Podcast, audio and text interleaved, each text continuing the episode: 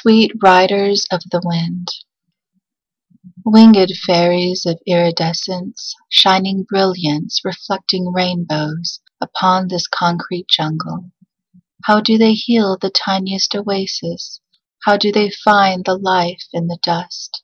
Their fluttering and kisses are like promises to the heart, a lift, then a lurch, to see such fragile beauty, struggling against the hot metal beasts, oh so bent on destruction. These tiny doctors heal the world, and spread such beauty, warmth, and cheer to our cold, sick, broken hearts, a pierce of light in all this darkness. Keepers of the light, keepers of the flame, kissing health and joy to that which is ashen and dead. Like magic, blossoms burst in searing explosions like fireworks, a silent symphony of color. O sweet treasures from the sky, riders of the wind, a flap, a beat of tiny wings.